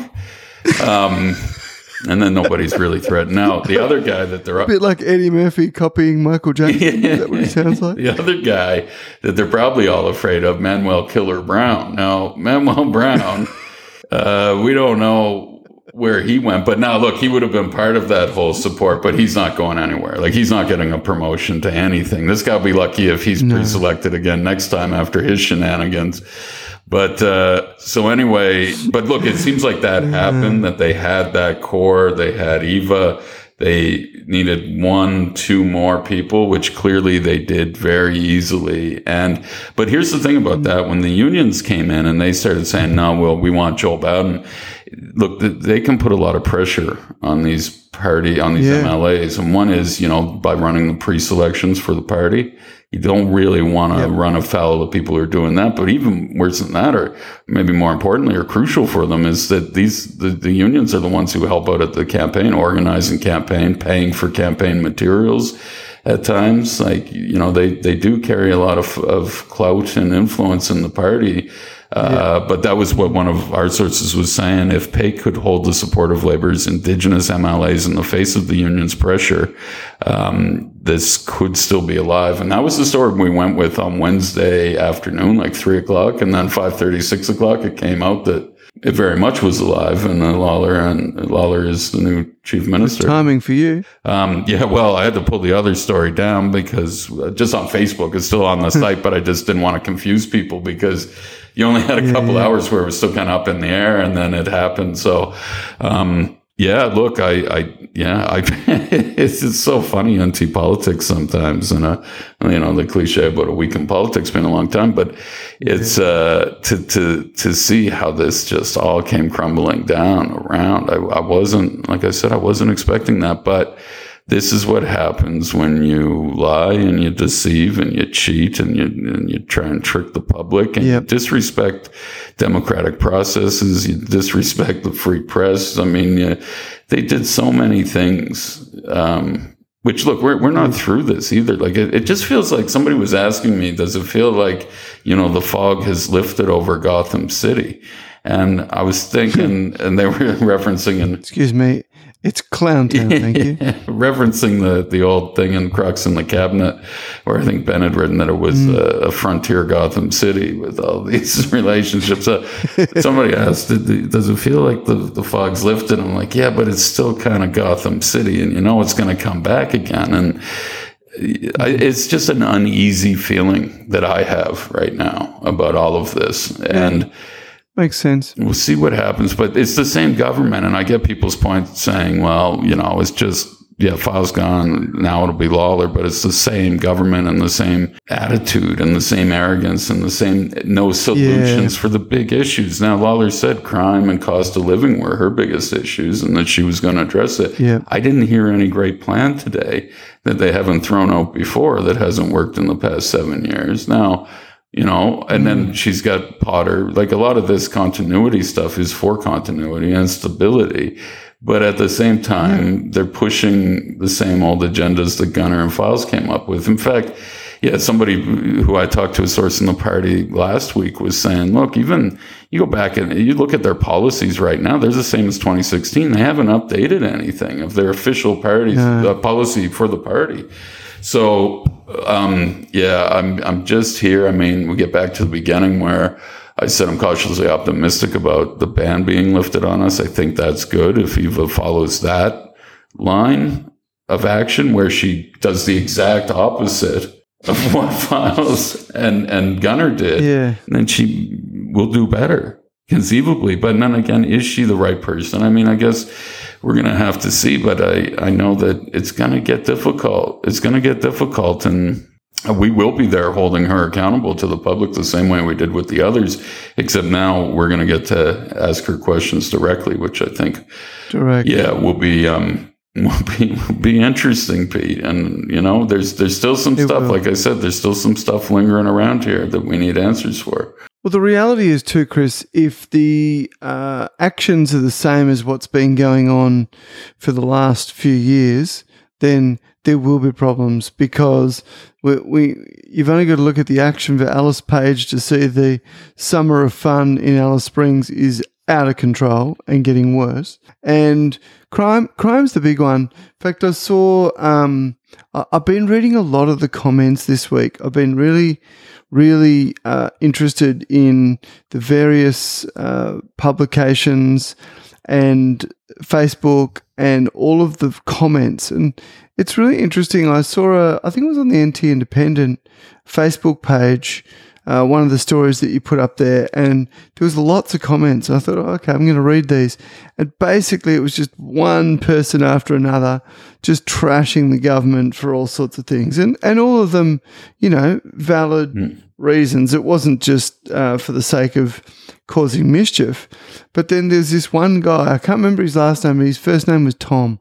And Tom gets on and says, oh, well, I can see which way you guys are all politically aligned based on your comments. So I thought, oh, I've got to read the responses. And one after one, it was like, mate, you want to see what's been going on here for the last few yeah. years. And if you think this newspaper's politically aligned against the current government, you might want to get yourself a copy of a little book called Crux in the Cabinet, and then you'll see it's not about political, uh, you know, being aligned to a political persuasion. It's about keeping them honest on both sides. Yeah, yeah. Well, look, that, that sounds like a comment from somebody who's not from the territory, because I. That's exactly how yeah, I read it. Because no yeah. one else, because anyone here who's lived through this. Uh, it, it defies, it, it goes past beyond party lines here, this distrust and this anger towards the government, this antipathy because of the government's failure to act on the crime issues, as we know, and the, the economy still faltering, yeah, cost of living stuff. And now we've got these serious integrity issues that have been brought up that make this government, again, you know, we talk about how they came in, saying we're going to restore integrity to government. Oh. And now, and now, look, Fyles goes down. One of the, the leading architects of that, next to Gunner, yeah. who was saying that at the time in opposition, goes down over an integrity yep. scandal, an ethical scandal. So, yep. look, the, the, the, the Territory Labor, like I was on a national radio program and they were asking me, and I and I said, look, I, I honestly think the Territory Labor brand is severely damaged over all of this. And it will yep. take about as long as the C L P did to recover, and if they're even recovering. And, you know, there's still issues about that. But, but yeah, the damage that the, the Gunner and Fyles have done to the Labor Party is immeasurable. Uh, it, it, it has, I think, damaged the brand here for a long time. And when you see those kind of comments that are going like that, that, uh, yeah, that, it was so strong. Yeah, it, it, it really yeah, was. It's not political, really. It's just the reality here. And, um, and yeah, that people were like that I angry. Didn't read them as- In twenty sixteen, they were that angry, but about the C L P. Yeah. So look, I'd be interested to yeah. see that next polling that Redbridge does, right? Because, and we'll see if like bringing Eva Lawler in has affected anything. I, you might get a little bit of a bump, but like, I think that the issues, once, you know, Christmas and the New Year here is over and everyone's back in February, that, um, Mm. The, the, the, the, the harsh realities will come out, and I think we're going to see the same waffling, the same deflections, and the same inability to, uh, well, in, in Lawler's case, might be an inability to articulate any t- any type of plan or course of action that will be different yeah. from what's being done that has been shown not to work. And uh, yeah. yeah, and people are going to be just as frustrated then. And we, we'll see what happens. I mean, maybe she surprises us all with something. I don't know, but I wouldn't hold my breath for that right now. And I, just because this is the same old party, that just, this does so much remind me of the dying days of the Giles C L P government, and that this party's become the thing they despise the most, and it's all over them now. And their, their, their brand is damaged for a long time in the Northern Territory. And if there isn't wholesale change, like if, if there isn't a, a complete change to the approach in crime, if there isn't, you know, change seen across the board regarding the economy and the way they're dealing with the chronic overspending when it comes to public servants and things like yeah. that, it'll take about eight minutes for people to say, okay, same old crap, let's uh, and I, let's do what we're going to do. And I think that that's been raised by people too with who have concerns about Chanston Paik and the, his involvement and his influence on Fyles with the Stronger Futures. Well, the alcohol ban in yeah. Central Australia, we should call it what it is, and that he let that mm. lapse and put nothing in and told Fyles it's racist. You can't do any. That's a racist policy. So then she started saying that, but that's on him. And things got really yep. bad there. If you remember, the Prime Minister, and that to, worked out well. Yeah, too, come in and tell them, no, you're putting, you're instituting the ban again on alcohol. And what the hell were you guys yeah. thinking here? Like, this is not racist. This is practical. This is what needs to be done yeah. to protect the community. And so, Chanston's going to wear a lot of that, and you're not going to see, I don't think, those changes either. Like, this is still, Chanston had the year of Fyles. He's clearly got the year of Lawler now. So I don't see a lot of change mm. in there. He's the Attorney General. He's got a lot to do in this space, but a lot of people are still mm. angry with him for that and for not doing his job properly. As as they should be. And so meanwhile, Chris, we have the uh, former Chief Minister resign. We have infighting and chaos ensues with who's going to be the uh, next Chief Minister. We get a Chief Minister picked and a deputy, and the team's refreshed. Meanwhile, the I C A C decides to wade into things and uh, issues a warning to N T politicians to disclose all conflicts after Fyles' resignation, with leaving this little chestnut for everyone to think about. Disclosure would be wise. Classic riches. Classic riches. Disclosure would be wise. Here's yeah. a... Here's a little brochure for you to read through. yeah. uh, and here's a link winding to a, up a bit. Here's a link to a video I did called, he's known for his videos now, called Disclosure is Wise. Anyway, look, yeah, Pete, look, we did this up because I thought it was a bit extraordinary, but I also, there, look, there's a couple of reasons here. So what he did was he put out a statement warning Territory politicians and suggesting that they disclose all of their conflicts now to him directly. Um, which was a little unusual. And he said, like, look, this is, there's no... Ob- Maybe he doesn't have much on, Chris. Yeah, there's no... Ob- well, I'll get to that in a sec. There's no obligation to do so. I invite all members of the Legislative Assembly to proactively disclose to me any financial or personal interests that may conflict, may be perceived to conflict, or may potentially conflict with their official duties. Uh, not with not that he said, I think such proactive disclosure would be wise, notwithstanding that those disclosures may have been made in other forums. Uh, and it did not only apply to politicians, his little invitation slash warning there, it also, uh, mm. all public officers, which he's urging to also. Now, the question though about this is, what the hell is he doing? Two year, two hours after Fyles goes. I mean, on one hand, you're thinking, does he have something on somebody else? Like, what is he getting at? But then, you know, and then other people yeah. were saying, yeah, but is this just some sort of relevance deprivation thing where, you know, he said, well, and I asked this, right? Like, so we've done this investigation. We're, we've done our job as journalists. And I've said that the whole time. And people want to say, oh, you know, you took down Chief Minister. It's like, well, I'm just doing my job. I'm, I'm holding politicians accountable to the public that elected them. That's what I've said in media all week. And it's true. But what the hell is this guy doing? Because he's not doing his job. Now, we know that he's been investigating Gunner and the travel word stuff for like two years, Pete. Two years. Mm. Like I told you one other time, it was something like he spent six months on something and said, no, there's no point pursuing it. I would know that in six hours. If it was worth pursuing or not. Like, I honestly have no idea what this yeah. man is doing. You know, we, we, you know, our investigative reporting got to the place where Fyles resigned and then we had, had raised a lot of integrity issues and a lot of, of, of undisclosed conflicts of interest, uh, serious matters that affect our democracy. And we did that all in a month. And this guy's got two years. And that's with very minimal staff. Yeah. Well, who? Us. yeah. yeah. As opposed well, to yeah, this the, guy with know. his fourteen, fifteen million dollar budget or whatever it is, thirty million something. Yeah. I don't know what we've spent on him overall so far. But yeah, like what the honest to God hell is going on there? So then he puts this out, mm. well, while everybody's talking about holding politicians to account, I will put out a statement saying disclose things. Well, they should know that. I mean, here, it, as it is my primary you job. know, here's what's funny. And I, and I wonder about his education thing. Remember, he, he likes to talk about how he wants to, it's all about education. Yep. Fyles was, well, we know Fyles was referred to the I C A C, but back at estimates hearings in June. So back at estimates in June, Fyles revealed that Riches had provided her cabinet team with a briefing about how to handle conflicts of interest. Just previous mm. to that, to this June meeting, it is important to be aware, this is Fyles said, it is important to be aware of how you would manage it and what is a conflict, Fyles said, in Parliament in June. Um, you can always oh keep God. educating and yourself, she said. Just on that, right, one of the things that got really frustrating towards the end, because she was constantly being quoted by different outlets, was her way that she tried to tell people how you manage a conflict or how you deal with disclosing things. It's just like, it is, this is not a school and a classroom that you need to talk down to us like we're complete morons saying, oh, you've got to disclose your car. Yes. And your yeah, and that's how she did it. Yeah. These- Yeah. Oh, my God. Stop talking to me like that. And look, at the end of the day, it's Territorians who recognized what a conflict of interest was before she did.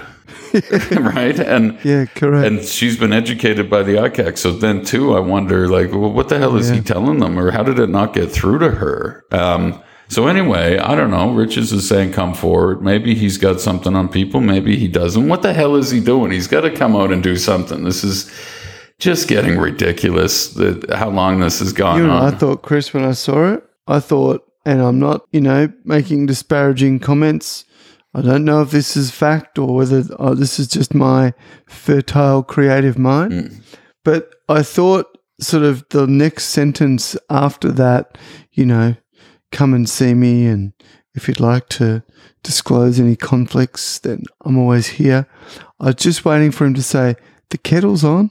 And I'll have a biscuit for you as well. It does seem like, yeah, something very quaint that we don't, we need, we yeah. don't need that. We yeah. need, we need a sheriff in town who's going to hold people accountable and dig up facts and, and, and, and get, get results for people, to restore people's faith in democracy, which is even more shattered following this government's yeah. latest integrity crisis here. And, um, Anyway, we'll see. We'll see what goes on. I mean, look, at the, the, the end of the day and the end of the week, the end of the year, um, getting those messages from a lot of people around the country was pretty good.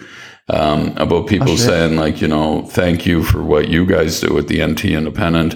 And, um, you know, and then, and, and like I've, I've had to talk to journalists about all kinds of things, all kinds of things. But one is the frustration that a lot of them get sometimes when they're trying really hard and they're getting good stories up, but this government doesn't listen and nothing happens. And uh, it's just like, mm. why do we keep going? And I said, well, just, we always do, because there will be a breakthrough. There will be a moment. And I remember one of the speeches at the Walkley Awards from the uh, reporter Joanne at the uh, Newcastle Herald, who was exposing the child, the uh, sexual abuse in the Catholic Church. And she was saying about how nobody was listening to her for a long time. And she kept reporting and kept reporting and became corrosive for her, you know, and, um, but you've got to keep going as journalists. That's what we do.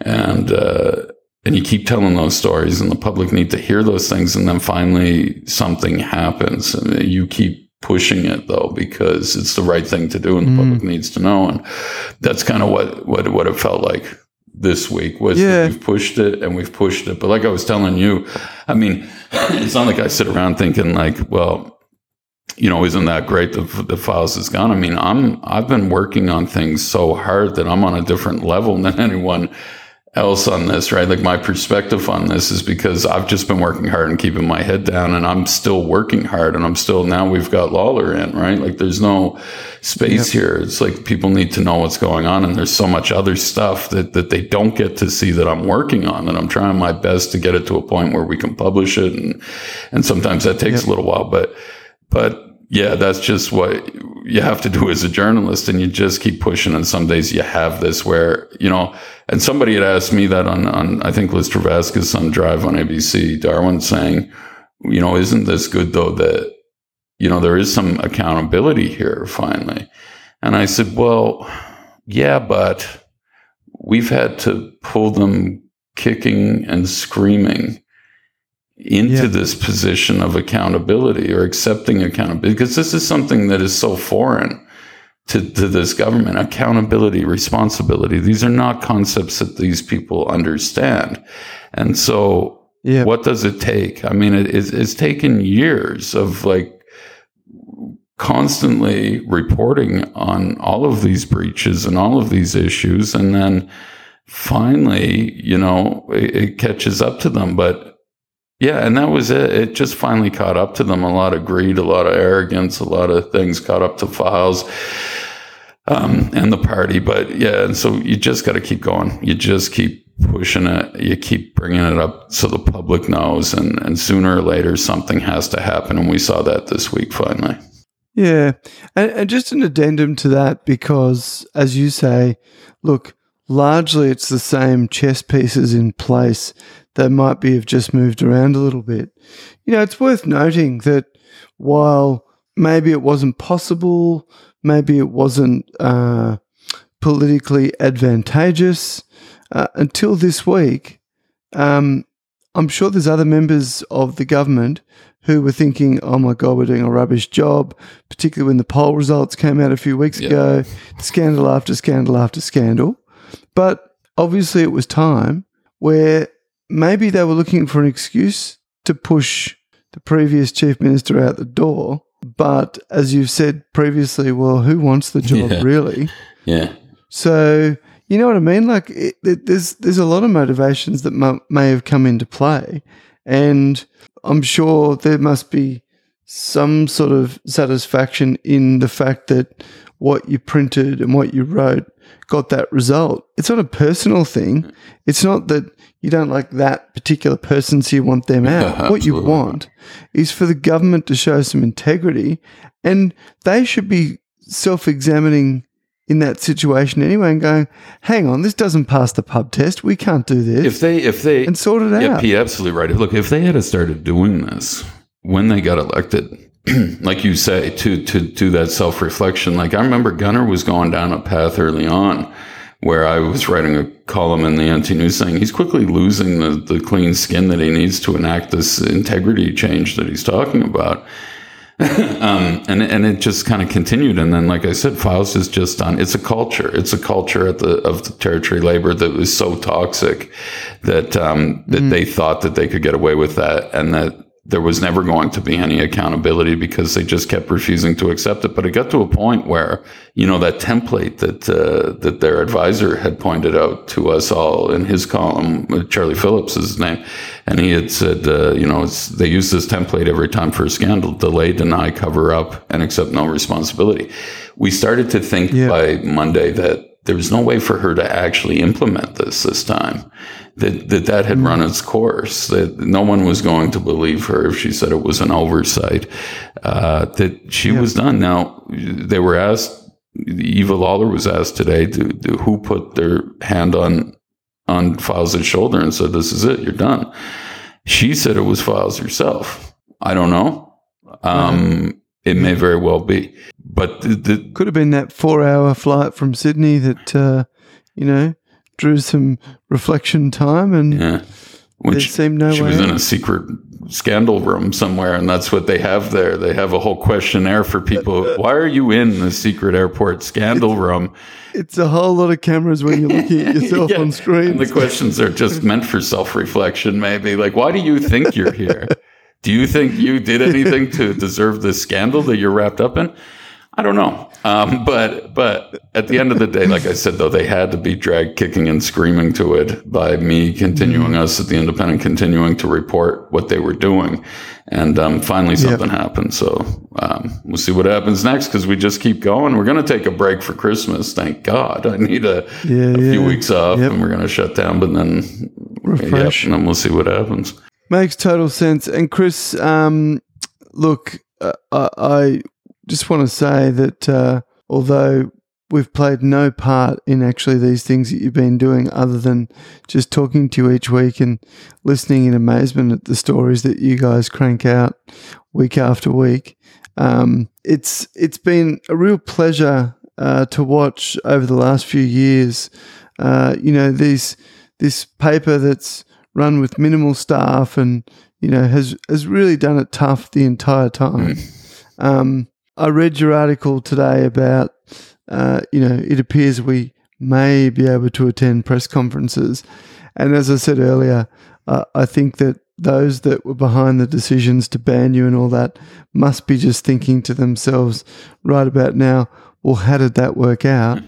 But I really do commend you on your doggedness, your tenaciousness, and your ability to just be able to sniff something out, because really that's what it is, you know. And it's funny, when you were talking about B H P before and their various spin-offs, I got some insight into how you think in that very limited situation, because you'd obviously worked out, well, if there's one spin-off and there's others, mm. and if she hasn't declared one lot, then what's the chances that she hasn't declared others? Yeah.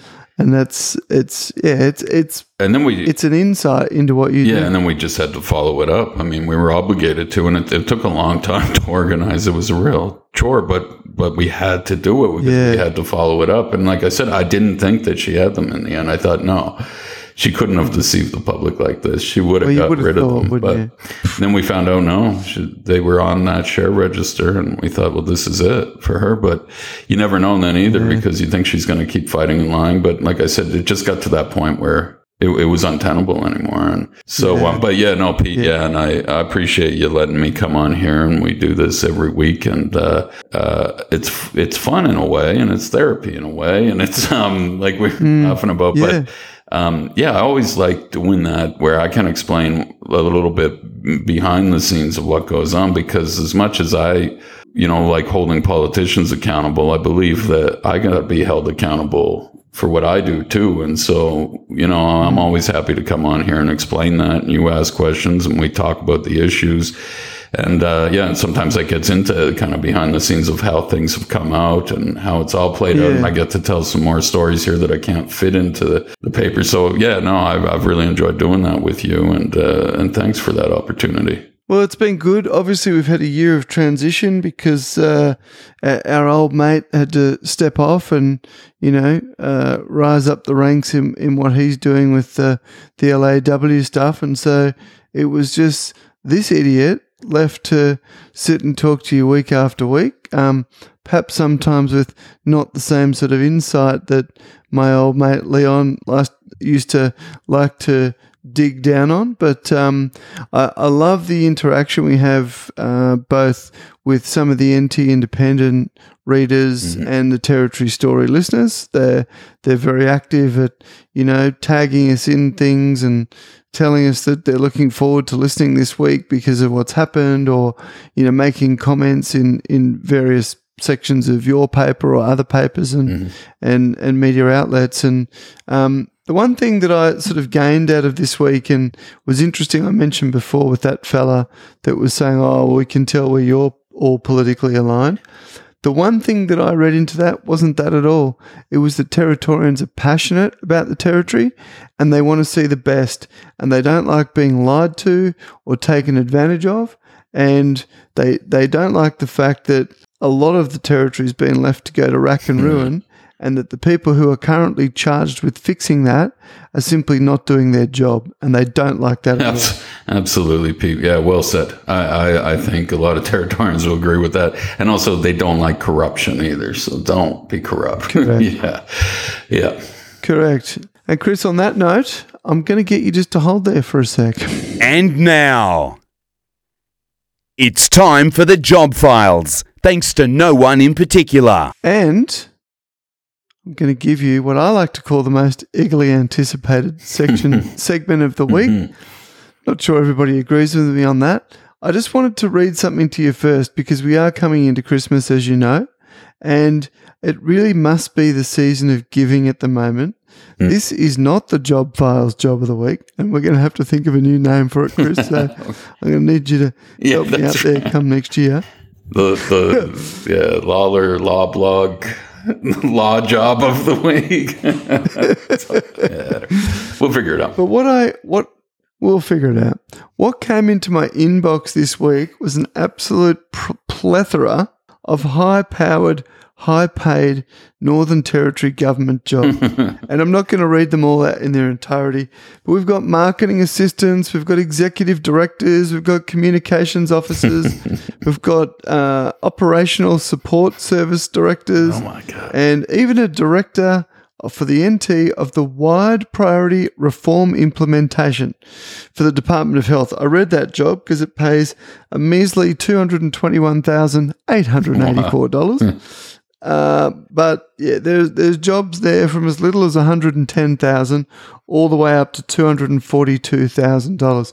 So I just wanted to let everybody know that I, I I see that there's obviously a big spending spree pre-Christmas, and I'm aware of it. But that is not the Job Files Job of the Week this week, Chris. Uh, okay. Because I found this little doozy that I just thought there might be a little someone out there who maybe in need of a job, who might be interested and qualified for the following job. Swim Dynamics are looking for a swim school coordinator. This is perfect, Pete. That's how you wrap it all around. Yes, let's hear more. That that job pays thirty-three to thirty-seven dollars an hour, which I feel is probably That's fair. around around par. It's fair. The job title is a swim school coordinator, and the candidate will be both a facilitator and an administrator mm. and a point of contact between customers and instructors. uh, it's got regular working hours with some flexibility. Uh, mm. The off-site office is at the Jape Homemaker Village. The candidate will need their own transport, though. So uh. Uh, I think, given recent declarations, I think the candidate that may be best for this role does have their own car. Well, yeah, but uh, it's used summary, to being chauffeured around. But, yeah, sorry. Driven around, yes. Yeah. It's a it's a D I Y situation. um, in summary, they must build relationships and systems to support our team of instructors and customers to grow swimmers who love to swim well. Hmm. Uh, and want to learn to do other dynamics, things well too. Yeah, okay. That's right. Swim Dynamics are on the lookout for a passionate and dedicated individual with a background in administration skills who can facilitate great team outcomes as part of our leadership team and the point of contact between teaching staff, customers, and partners. Skills and experience required experience in team and or management, a business or sports administration, a proven ability to use Microsoft Office Suite. I'm not sure about that one. Yes. Facilitator with attention to detail who ensures outcomes are achieved on time.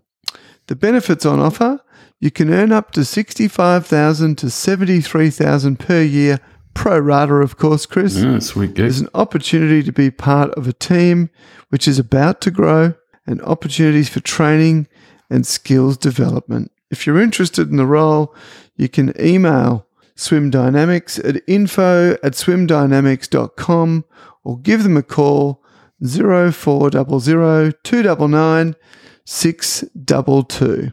So if there's anybody out there looking to be a swim school coordinator instructor, that is the Job Fyles Job of the Week and the final one for twenty twenty-three, Chris. Hey, you ended that perfectly. We got the best candidate. We know you hooked that up. I think you get a commission out of this deal. She gets a sweet new gig. Everybody's happy. The kids are swimming again. And and this is like, yeah, we don't have to wait for the Cass Arena pool to open. That's what we were thinking. She's going to have to wait. Exactly. But no, this is a gig right now. It's great. Yeah, it's ready to go. And just in case the I C A C is listening, I do not get a commission for that job. That's good you clarified, Pete. I feel it needed to be clarified as you dropped me right in the hot mud there, my friend. Perfect. Chris, um, mate, it's it's been another great year, and uh, if the analytics alone are anything to go by, there's no doubt that the Territory Story family are very much still channeled in, zeroed in, and listening to us on a week-by-week basis, and uh, we're going to go and enjoy some well-earned uh, off-season rest, both you and I. And uh, we're going to sit down individually and together, yep, and come up with some uh, with some things and plans for, for next year. But, mate, um, great job this year. Well done, not just for what you do for us, but just in general. And, uh, you know, the N T Independent, I can see, and we've talked about this before, is clearly here to stay. And I think um, there's some others out here who perhaps doubted you, who also know that you're here to stay. Yeah, that's right, Pete. Well, hey, look, man, thanks for your support on everything here. It's been great, and it's been fun doing this. And so, yeah, hopefully we'll see you in the new year here. Well, I'm sure we will. We'll see you soon in any case, and you'll be up here. So, uh, yeah, thanks again, Pete, for everything. It's been a great year, and, and we'll see you next year.